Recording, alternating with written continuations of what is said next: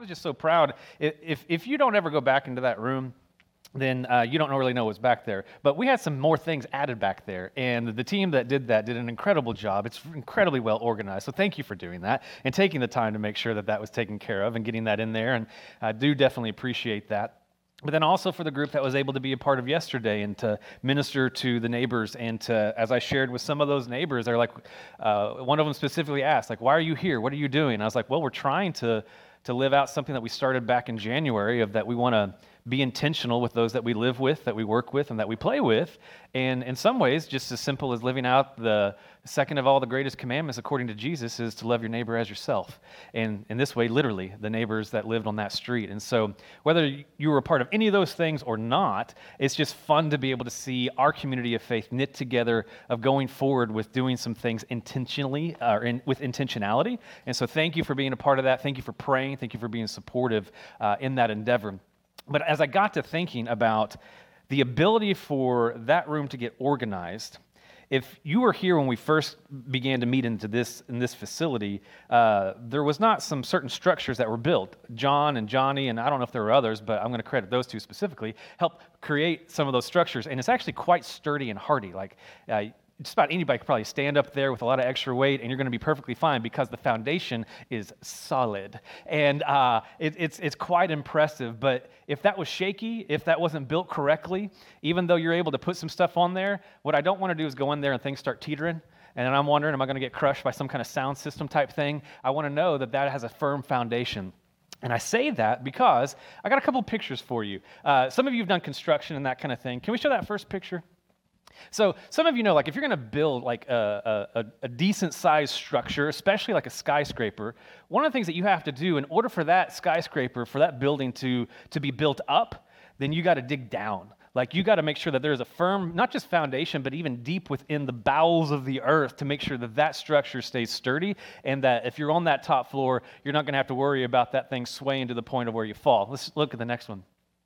Uh, and so, again, this is just like you see kind of the depth at which these construction, work, construction workers are working in order for them to be able to begin to build up. And this last slide I just wanted to show you is you may not be able to see it super well, but uh, watch it online. You'll see it then. People online, you're getting a treat today. Uh, what you have is some of the tallest skyscrapers that are out there. But what's incredible is, is like, for example, if you look at, um, at, at, the, the, the One World Trade Center in, in, in New York City, like this goes 150 uh, floors below the ground level in, in order for them to be able to have that kind of structure to be built upon. Your foundation, in order to have that stability, is absolutely necessary for you to be able to be built up or to be able to have that building uh, continue to go higher and higher. And the same is true for us in our faith and in our relationship with the Lord. And what I want you to see this morning is exactly this and what Paul is telling his friends at the church of Colossae, who he's never met in person, of what they need in their life to have stability in the midst of maybe some, some hardship.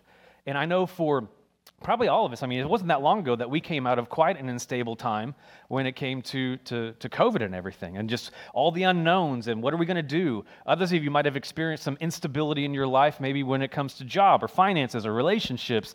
But it's this idea of how do I get stabilized within my life, but specifically be pointed and directed towards a purpose that the Lord has for me. And so let's read Colossians chapter 1, uh, or excuse me, Colossians chapter 2, and we're going to read verses 1 through 7. Paul says, For I want you to know, you might underline that, we'll come back to that. For I want you to know how great a struggle I have on your behalf, and for those who are at Laodicea, and for all those who have not personally seen my face, that their hearts may be encouraged, having been knit together in love, and attaining to all the wealth that comes from the full assurance of understanding, resulting in a true knowledge of God's mystery, that is, Christ Himself, in whom are hidden all the treasures of wisdom and knowledge. I say this so that no one will delude you with persuasive argument. For even though I am absent in body, nevertheless, I am with you in spirit, rejoicing to see your good discipline and the stability of your faith in Christ. Therefore, as you have received Christ Jesus the Lord, so walk in him having been firmly rooted and now being built up in Him and established in your faith, just as you were instructed and overflowing with gratitude. What I hope that we see today is, is two specific things. Is one is I hope that we see the sufficiency and the stability that is found in Jesus and only Jesus and always Jesus. That we find, that we see the stability, the sufficiency that is only found in Jesus Christ. So let's pray to that end. Father, Father, I'm praying that this morning that we may know fully the sufficiency of Christ in our lives. And that as a result of that, that yes, our lives would be stabilized regardless of what season of life that we are in, whether there's a storm or whether it's calm, Lord, that we know that we have all that we need because Christ is more than enough for us. And so, if you would, would you just pray this morning? Just say, God, help me to kind of redirect my gaze to you, even in spite maybe of your current circumstances.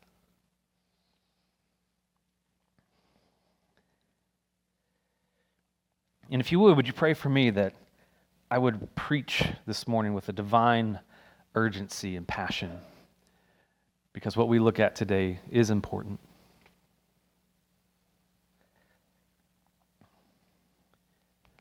Well, we pray this in the mighty name of Jesus. Amen. So, there's a few things I want you to know today, and that's just simply my first point. I want you to know, and we're going to build upon that. In these first four verses, it seems this idea of this idea of knowing or even knowledge that Paul is wanting to be articulated to his his friends, again, who he's never seen in the city of Colossae, the church there, Colossae. I want you to know. I want you to understand. I want you to comprehend. I want you to get it. I want it to make sense to you. And the first thing that he says is just flat out, verse 1 For I want you to know my struggle for you. That's the first thing he wants them to know. He wants them to know, I care for you. There's a concern and a compassion for who you are. And even though I've never met you, I care for you. And even that word, when he says, I want you to know how great a struggle, uh, if you're just looking at your copy of Scripture, just the previous verse in chapter 1, verse 29, the very last verse of that chapter, Paul uses the exact same word whenever he says, For this purpose I also labor in the word striving. It's the same word in the Greek. It's this idea, is literally where we get the word agony from. Like, I'm agonizing for you on your behalf. I'm, I'm in agony for you. I struggle uh, on your behalf even though I've never seen you or I haven't even seen the, the city that's kind of next to you, kind of your sister city, Laodicea. I have a heart for you because Epaphroditus, or excuse me, Epaphras has, has come to my prison cell as I am writing these words, and he has reported to me, I've heard of who you are. And, I, and I've heard just the joy that you've received Christ as Lord, and that fills my heart. Like I, I have a, a compassion, a love for you without even knowing you, but I also have a concern for you that I don't want people to come into your life, into your community, into your church, and, and lead you astray. I don't want these false teachers to, to, to get you off track of the right track that you are on in your relationship uh, with Christ. And, and as he does this, sometimes this idea that we would struggle for someone that we've never known or never seen my hope is that that's what we would do as Mission Point. That, again, we live out the moniker of our name, that we would be intentionally missional, that we would minister to those that, yes, we see, but even those that we don't see, that it's a both and kind of mentality and discipline. And, and the reality is that you, you do that whether maybe you realize it or not.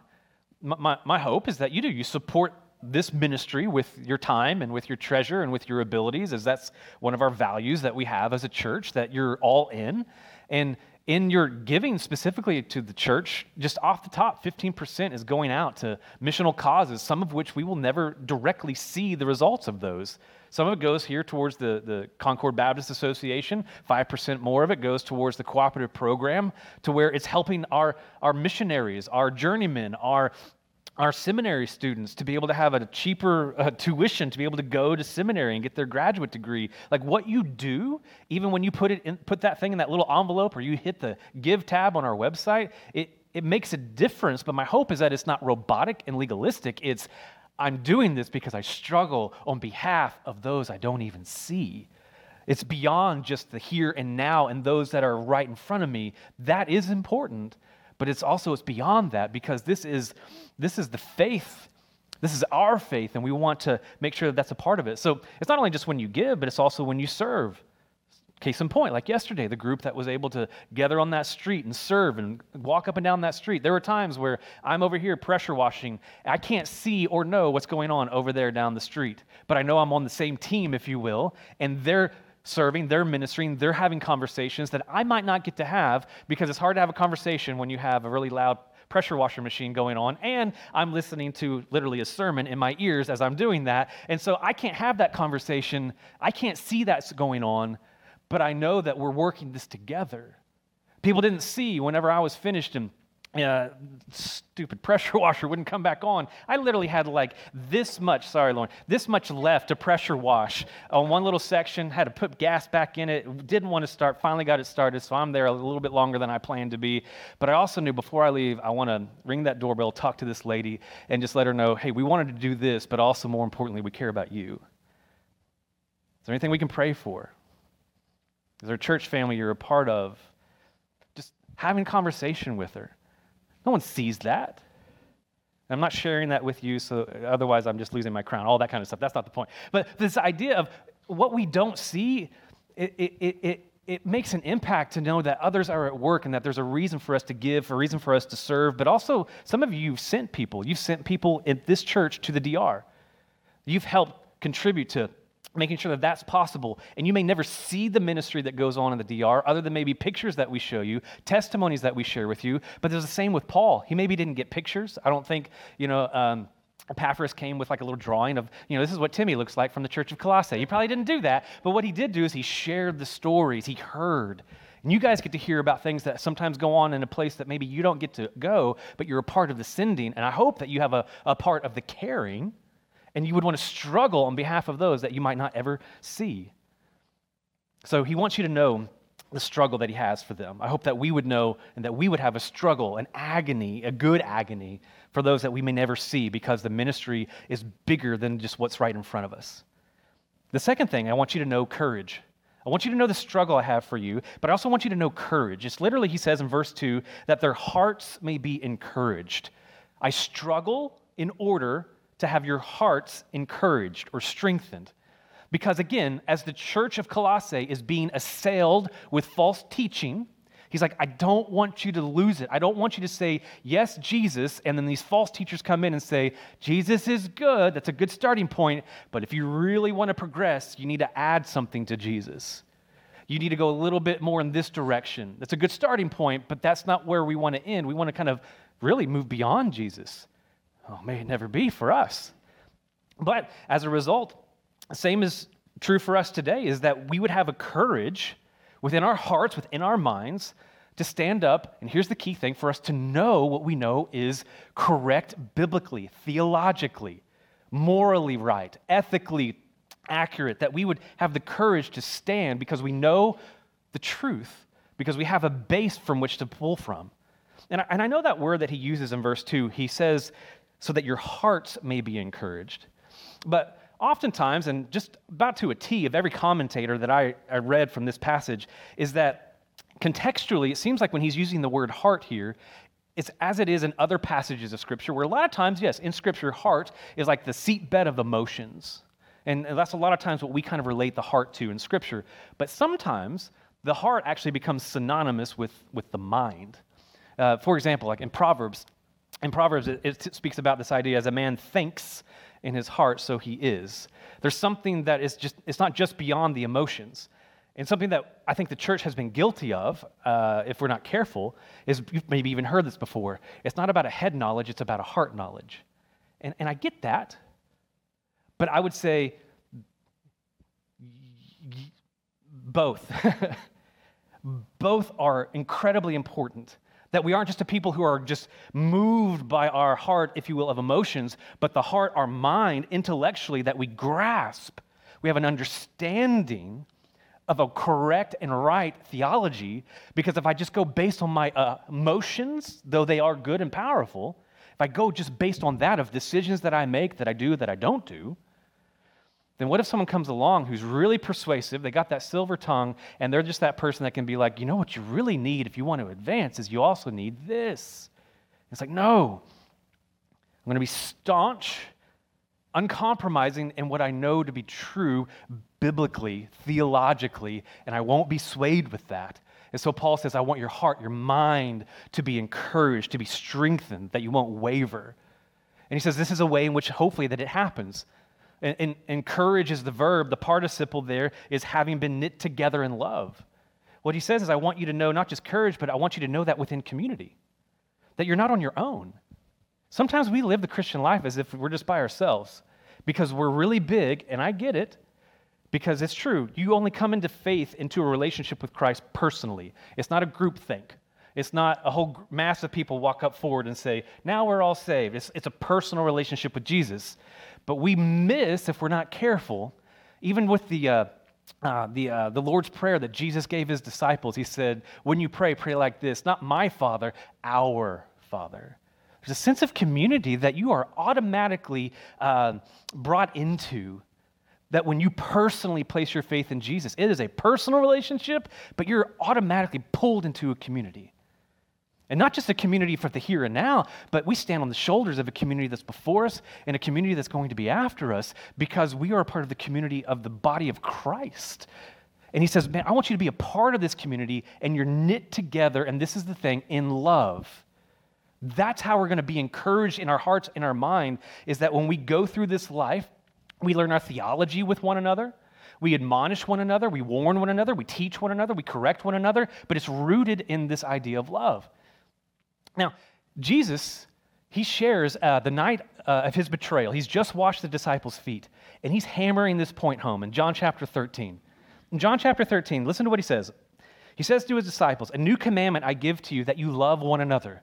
They had just been arguing about who's going to be the greatest in the kingdom. And he's like, Get over yourself. You need to love one another, that you love one another even as I have loved you, that also you love one another. By this, here it is, by this all men will know. There's that word know again. By this all men will know that you are my disciples if you have love for one another. Do you love the person sitting behind you to the side of you? You're like, I don't really know him. I don't care. Do you love them? And maybe get to know them to develop more of a heart for them. It goes on in John 17, verses 20 through 23. I'm just going to read this passage. You can, you can listen to it. Jesus, this is again the night of his betrayal. He's in the garden praying the high priestly prayer over his friends and us, even.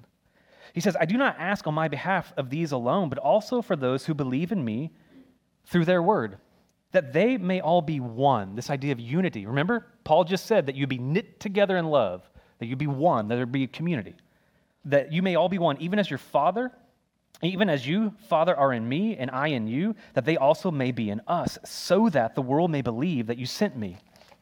He goes on and he says, The glory which you have given me, I have given to them, that they may be one, just as we are one.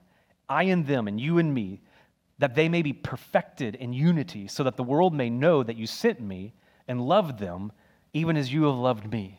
Now, I share this because I, found this from, from Francis Schaeffer. And Francis Schaeffer, I think, had this great quote on this specific passage. And a comment that he makes even right before it is he called the unity of the church, this idea of being knit together in love, the final apologetic to the watching world. And listen to what he says. He says, in John chapter 13, when he says, Love one another, this commandment I give you, in John 13, the point was that if an individual Christian does not show love toward other true Christians, the world has a right to judge that he is not a Christian because that should be in you if you are indeed in Christ. He goes on, but he says here in John chapter 17, verse 21, the high priestly prayer, Jesus is stating something else which is much more cutting, much more profound. We cannot expect the world to believe that the Father sent the Son, that Jesus' claims are true, and that Christianity is true, unless the world sees some reality of the oneness of true Christians. He says, Now that is frightening. Should we not feel some emotion at this point? What that means is you need one another. And the kingdom, in large part, is going to advance when we lean upon one another and we are unified in purpose and in heart and in love. That we would forgive and bear with one another, that we would serve one another, that we love one another. You need one another. He goes on from there, other things he wants them to know. I want you to know that you know Jesus and that you have a proper theology. I want you to know that you know Jesus. He talks about this idea of I want you to have an understanding, a full assurance of understanding, a full knowledge of Christ. to kind of illustrate this, the whole reason why we need to know that we know, that we have a full assurance, is sometimes whenever I'm texting someone, they'll ask me a question, and I'll use the three letters IDK, which means I don't know. And I think that's a, fa- a good response. There's nothing wrong with that response. In fact, I think we could do a lot better uh, instead of just throwing something out that we don't have any idea the answer to. Saying I don't know is a good thing. But in the course of our life, whenever we're struggling with not knowing something, it's hard to move forward. In fact, you kind of feel stuck. I'll give you a few examples of this. Let's imagine that you're in school. I know that terrifies some of you to go back there, but imagine that you are in school and you've got to be able, maybe you're an athlete and you got to be able to pass that test to get that grade so you can play in that, that contest, be in that event. And you're waiting to know, did I pass, did I not? If I didn't pass, I don't need to pack. If I didn't pass, I can't get on the bus. If I didn't pass, I don't get to suit up. If I didn't pass, I don't get to play. I don't know, what am I going to do? Or did I did I finally pass the grade? Am I going to get to graduate? I don't know if I'm going to get to graduate, so I can't really prepare for college, or I can't prepare after college for the next thing. Am I going to actually pass the grade and get, and get the degree? I'm stuck in this moment. I'm not assured of what's next. Maybe it's a relationship. Maybe it's this idea of like, does she love me? I think she loves me. I'm going to ask her to marry me. I hope she loves me. Uh, otherwise, this is going to this is going to get weird really quick. I get, but I, I'm going to move forward because I got a feeling about this. I'm going to move forward with this. And in the end, though, you kind of feel stuck because it doesn't feel like you're moving forward in that direction.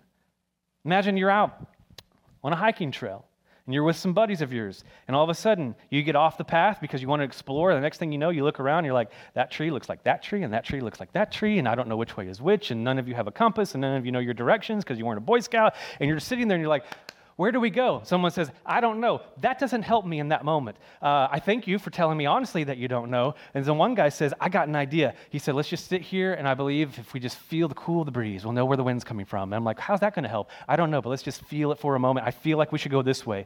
That doesn't help me one bit because that way might lead me over a cliff. And someone says, Just follow me, guys. We're going to go this way. How do you know? I don't. Just follow me. I got a feeling about it. It's like, No, no, no, no. Now you're not just stuck, you're in a dangerous position because you're going forward before you know exactly what it is that you're assured of. Ministry is the same. I've had a lot of people tell me, Does he really love me? Can God unconditionally truly love? Does he love me? Am I in Christ? Am I in him and he in me? IDK. I, I don't know. I've known many people throughout ministry that I've had the privilege to be able to pastor that struggle with I don't know. Am I in Christ? Am I a Christian? It's hard to move forward when you're wrestling with that. For others, it's okay, I believe that I am in Christ. I know that I am, but can He really use me? I'm inexperienced. I don't have enough experience for Him to use me, right? I mean, I don't, I don't think that He can.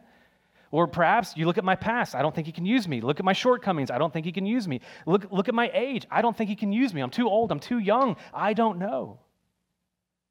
And what we need is we need a full assurance in order to be full of courage and go forward in this life along with the others that are beside us. It's important that you gain a full assurance of understanding who Christ is and who you are in Him. Because if you wrestle with that and struggle with that, it's hard to move forward. You need to know that you are in Christ because you have received Jesus by grace through faith in Christ alone. That you have a, a basic of here's what I'm studying, here's what I'm practicing when I'm studying, and I want to share that with others because I know it. Do you know your ABCs, if you will, the Christianity 101? I've had the opportunity to be able to disciple different guys in my life in this idea of like, I want you to share your faith. I want you to be able to, to share what it is that you know. And I'll ask them, like, how do you know that you know that you're in Christ? And, and I'll start going through with them some of the basics of Christianity. And sometimes as I'm sharing that, their eyes begin to glaze over, like a lot of people in the church, unfortunately, when we talk about the gospel, the death, burial, and resurrection of Jesus, because we go, I've heard that. What else do you have for me? I've already been fed that. Feed me something else. Oh, be careful. And with some of those, when their eyes begin to glaze over and they're like, yeah, I got this. That's the basics. I get it. Okay, you teach me. Tell me what a person must do to be saved. Like, oh, well, I think there's somewhere in Second Hesitations that says, you know, if you really love Jesus, is that in the Bible? I don't know. And, and, and that's extreme, I get it. But if you can't teach it, you don't know it. If you can't teach it, you don't know it. And sometimes what people will say is, I'm not a pastor, I'm not called to, to, to, to do that. That's a lie. Every one of you have an arena of responsibility. Every one of you has relationships. Parents, grandparents, would that fly in raising your children or grandchildren? I don't, I, it's not my responsibility to teach them. Yes, it is. Is absolutely your responsibility. And I'm not saying that you got to know all the answers. That's not at all what this is. You're in a process as well of learning and growing in Christ. But do you know the basic tenets of the faith? Do you know, as opposed to if someone says, comes to you, and let, us say hypothetically, they, they come to you, and, and God has just put them, like, teed them up on a platter, and they're like, What must I do to be saved? I want you to be able to go from beyond just simply saying, Well, when I got saved, this was what I felt. Take all the emotions out of it because we're talking about a full understanding, the mind. We're talking about a full knowledge of knowing what you know and saying, not based upon what I just have to say, but based upon the authority of God's word, not even my experience, based upon the authority of God's word. This is what it says of how you come to faith in Christ. This is what it says. This is what it teaches. Because I don't want you to base your faith and entrance into a relationship with Christ on my experience. I want you to base your relationship with Christ on the truth and the foundation of something that is unshakable, and that is the very Word of God. I want to give you the basic theology and tenet of our faith. I want to give you the gospel. Also, if I could boil all what I just said down into kind of one little sentence, is you need to have settled in your life Christ's deity and Christ's sufficiency. Write that down. That's good. Okay? Put it in your Bible. You need to have settled in your life so that no one comes along with, you know, tickling your ear, if you will. You need to have settled in your life Christ's deity and Christ's sufficiency that He is God, and everything you need, everything you need is found in Him. That's sufficiency. He is all sufficient for everything that you need. There's even apparently some, some, some hidden treasures of wisdom and knowledge. Like you get it all. It's like, do I have enough? You have then you have you have enough and then some. Because Christ is divine, He is God, and He is sufficient. Next thing, I want you to know all of this. He says in verse 4, so that you are never strayed away from the truth, that no one will delude you with their words or with their ideas or their philosophies. In fact, the basic attack that all false teachers of all time have normally included within their system or their religion is that they will do this. They will deny one of two things, if not both. They will deny Jesus' deity, or they will deny Jesus' sufficiency to save and to sanctify. That's what they do. They either deny Jesus' deity or his sufficiency, or both. So that's why you need to have settled his deity and his sufficiency. And so, all of what this is saying is I want you to know, I want you to know, I want you to know that you know that you know that you know. Okay, that's great. But how? It's kind of like someone coming along and saying, You need to get in shape. Thanks, buddy, for pointing that out. How? What, what, what do I do? And Paul's like, I'm glad you asked. This is how you get stabilized in your faith. This is where you need to be. But I'm not just going to say this is where you need to be, this is who you need to be. I'm going to show you how that's possible. And I love that the Apostle Paul does that. And he says, Not only do I want you to know, the only second point is I want you to grow. I want you to grow. In verse 5, he, he basically says, Even though I'm not with you, I'm for you. I'm for you. Are you even rejoice seeing that you have a good discipline in your life, that you're stabilized in your faith in Christ? I want that to be true, just firmly rooted and stable with your faith in Jesus Christ alone and only. And then verse 6 and 7, these two verses are just fantastic. Look at what it says. This is the how. It says, Therefore, as you have received Christ, underline that word, as you have received Christ Jesus the Lord, he says, so walk in him the same way in which you received Jesus as the Lord of your life, that's how you're supposed to now live the rest of your life. You received him by faith alone. So, what you need to do is you need to walk in him by faith alone. Like, you, you need to do both and. You, you don't graduate from Jesus to something else. You, you graduate into Jesus and then you continue in Jesus. You grow in him. You walk in him as Lord. You received him as Lord. I want you to be careful that one thing that you cannot do as a Christian, and I know that you might say, well, that makes sense, but how often have we done it? Is that one thing that you cannot do is ever use or utter the words, no, Lord. That is an oxymoron. That is contradictory in terms. He is Lord, therefore you can't say no, you only say yes. He is Lord. And if you have received him as Lord, now therefore walk with him as Lord. As you are walking, as you are living this life. In fact, this is the first imperative command that the Apostle Paul gives in the entire book of Colossians. The first one. It's been this many verses, and he hasn't said, do this. He hasn't commanded them to do anything. And now he says, walk, live your life as one who has received Christ and live the exact same way as you received him. That's how you walk. Another way to put it is every day, everywhere I go, I'm in him. What that means is I don't get to leave him at the nightstand whenever I get up to go to work. He comes with me because I'm walking in Christ. There, there's nothing of which where I'm going to be able to, uh, uh, to, to, to go to the office and then say, okay, Jesus, before I go into the office, I want to I wanna leave you in the car, and then I'm going to go into the office. You don't get to say, Jesus, you get to stay out of my bedroom. You, you don't get to tell me my sexual ethic because this is my bedroom. No, no, no, I get to, to do that. It's no, wherever you go, Jesus is Lord. You receive him as Lord, you walk as Lord. You say, Jesus, this is, this is my screen. I can see what I want. I can download this app. I can read this. I can do that because of who I am. And it's like, no, no, no. It's, it's not your life anymore, it's his life. You received him as Lord, so you walk with him as Lord. He is Lord of your life. And the way that Jesus, arti- or excuse me, the way that Paul articulates this of, okay, I'm supposed to walk in him, how do I do that? And in verse 7, what he does is he gives us four points or four participles. In class, you may or may not remember this, but whenever a participle comes into play, it's pointing off that main verb, and the main verb is walk. So it's like, okay, I'm supposed to walk in him. How? Here's how. Here's, here's four things that are helping explain that verb of walk. And he says, first of all, I want you to be firmly rooted. I want you to be firmly rooted. And what you're going to find is Paul begins to kind of use illustrations and ideas kind of interchangeably. He's talking about walking, he's talking about rooted, he's going to talk about being built up, he's kind of going agricultural, he's going city, he's doing all kinds of different things because he wants them to get it.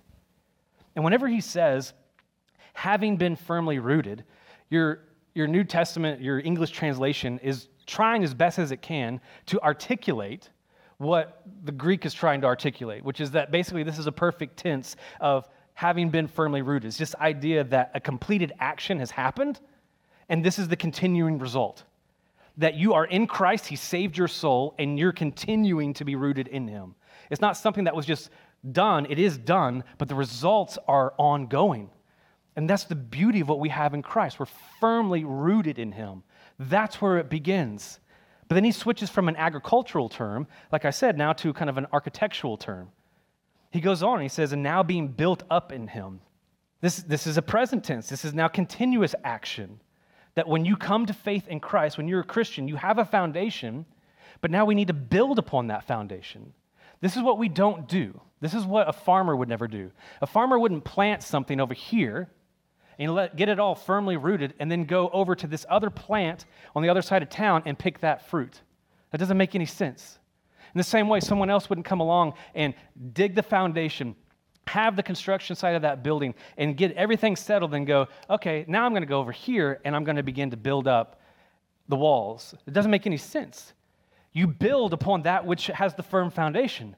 You see that which is rooted, you want to see that grow into fruition, to have fruit there's a continuation of building upon what you have already received.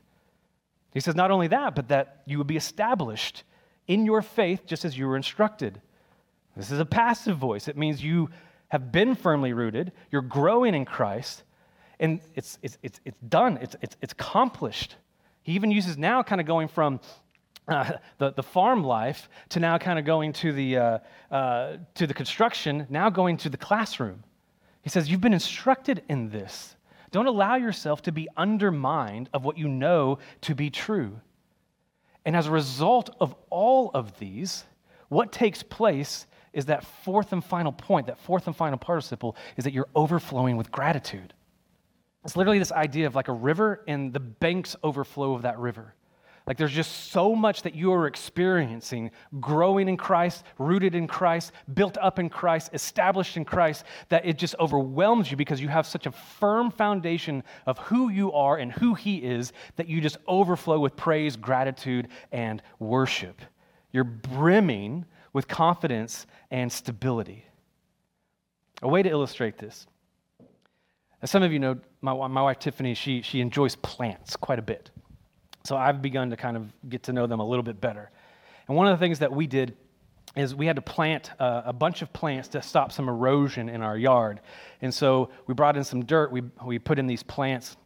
And as we put those in, it's been really easy for uh, these weeds from our yard, because our backyard is just, it's weeds. And as, as those are kind of like, it seems like they're literally like moving and they just want to eat those plants. It's just like they're just going this way. They're getting closer and closer. Where there was just a big dry patch of ground, it was literally about that wide. Now it's green of weeds. And it's just kind of getting closer and closer. And eventually, over the course of this summer, it was just like, man, those weeds are now, some of them are getting into the flower bed. And we're actually losing some plants because they're literally, those weeds are coming in and they're choking out that which, uh, that, that which uh, we're, we're trying to make sure uh, is alive. But what's interesting to me is we have some of those plants that they have continued to, to live and they've been further away from those weeds and they've actually become deeper rooted into the ground and they've grown and they've become strong. But what we want to be careful with is that those weeds don't get any closer into their, into their way because this is the thing that plant, it's firmly rooted, it's alive. But as those weeds come in, they want to choke it out they want to take its life from it. They want to keep it from being built up, to keep it from growing, to keep it from thriving.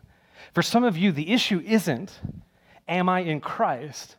I believe in the deity of who he is, the sufficiency of who he is, but I'm wrestling maybe with some anxiety, depressions, just some ordinary life struggles of is he with me? And I would say, in the same zeal and excitement that you had when you recognized I'm a sinner in need of a Savior and you received him as Lord, that we would not try to reconjure up that emotion, but that we would remind ourselves in our mind, yes, and in our hearts, of who he is and that my life is deeply rooted in Him, and so I am alive in Christ.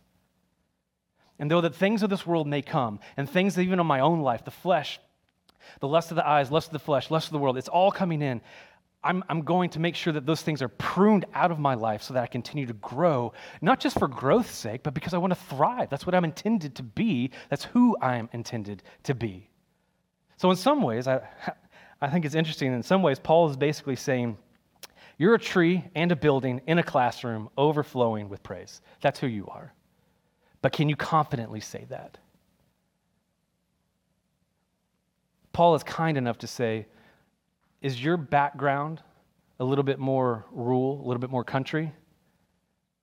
And you're wondering, How do I, how do I live in Christ? Look at that tree. Be like that. Are you city? Are you city boy? How do I live in Christ? Look at that building. Be like that. Be built up. Have a deep foundation and continue to build up and grow. Continue to thrive in your relationship with Him. How? Know that you know the deity and the sufficiency of Christ, and that will stabilize you. That stability, that, or excuse me, that sufficiency that we have in Jesus, that He is everything that we need in Him. That you would walk away today and say, There's nothing lacking in my life even if I don't have all the accoutrements of what I want, I have Christ. I have everything that I need. But then, not just the sufficiency to know that, but the stability within your life because I know that. Now, don't just stay where I'm at. Don't just simply say, I receive you as Lord and just live in that. I receive you as Lord and I grow. I, I, I build, I mature in my faith, not away from Jesus, but with Jesus. Only Jesus always Jesus. So I want to pray for y'all. Would you bow your head? Would you close your eyes?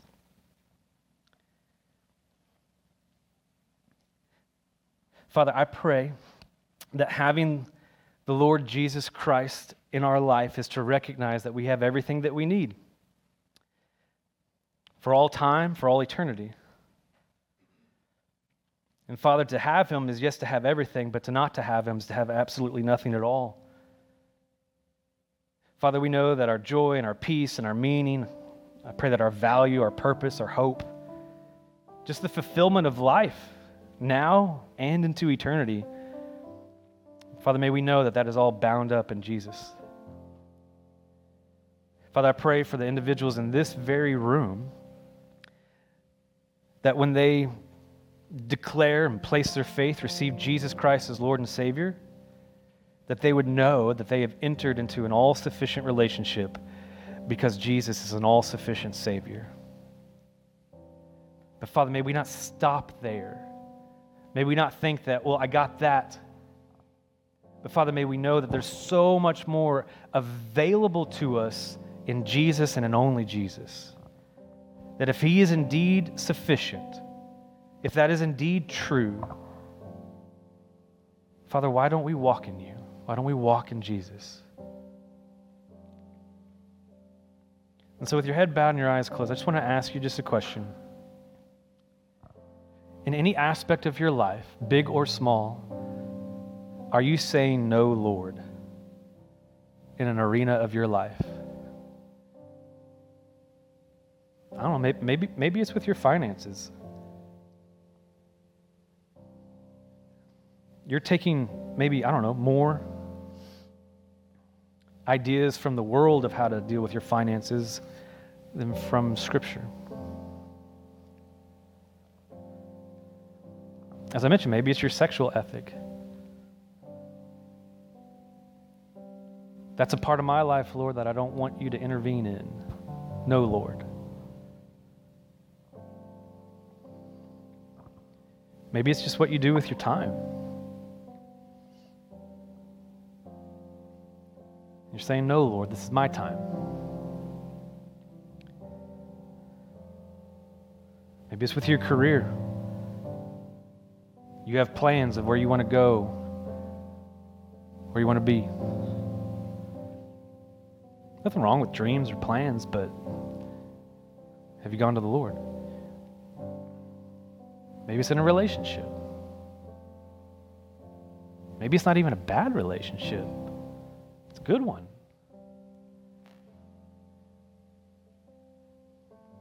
But in any area of your life, are you saying, No, Lord? What I want to invite you to do is what we do every week is you could take this time and pack it up figuratively and literally. Put your Bible by your side, start daydreaming about what's next. But the reason why we have this time is because we believe that it's absolutely essential that if we've taken the time for the last 40 minutes to read the Word, study the Word, that if you don't get a chance to respond to the word, you'll probably walk away and by about 30 minutes from now, you probably won't think again about this. It's just kind of just what we do. We can't help it. We, we get distracted. So now's the time to respond to what the Lord has said today. Maybe for some of you, it's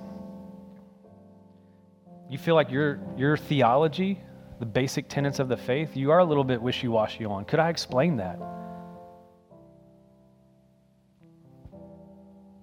Study it, practice it, teach it.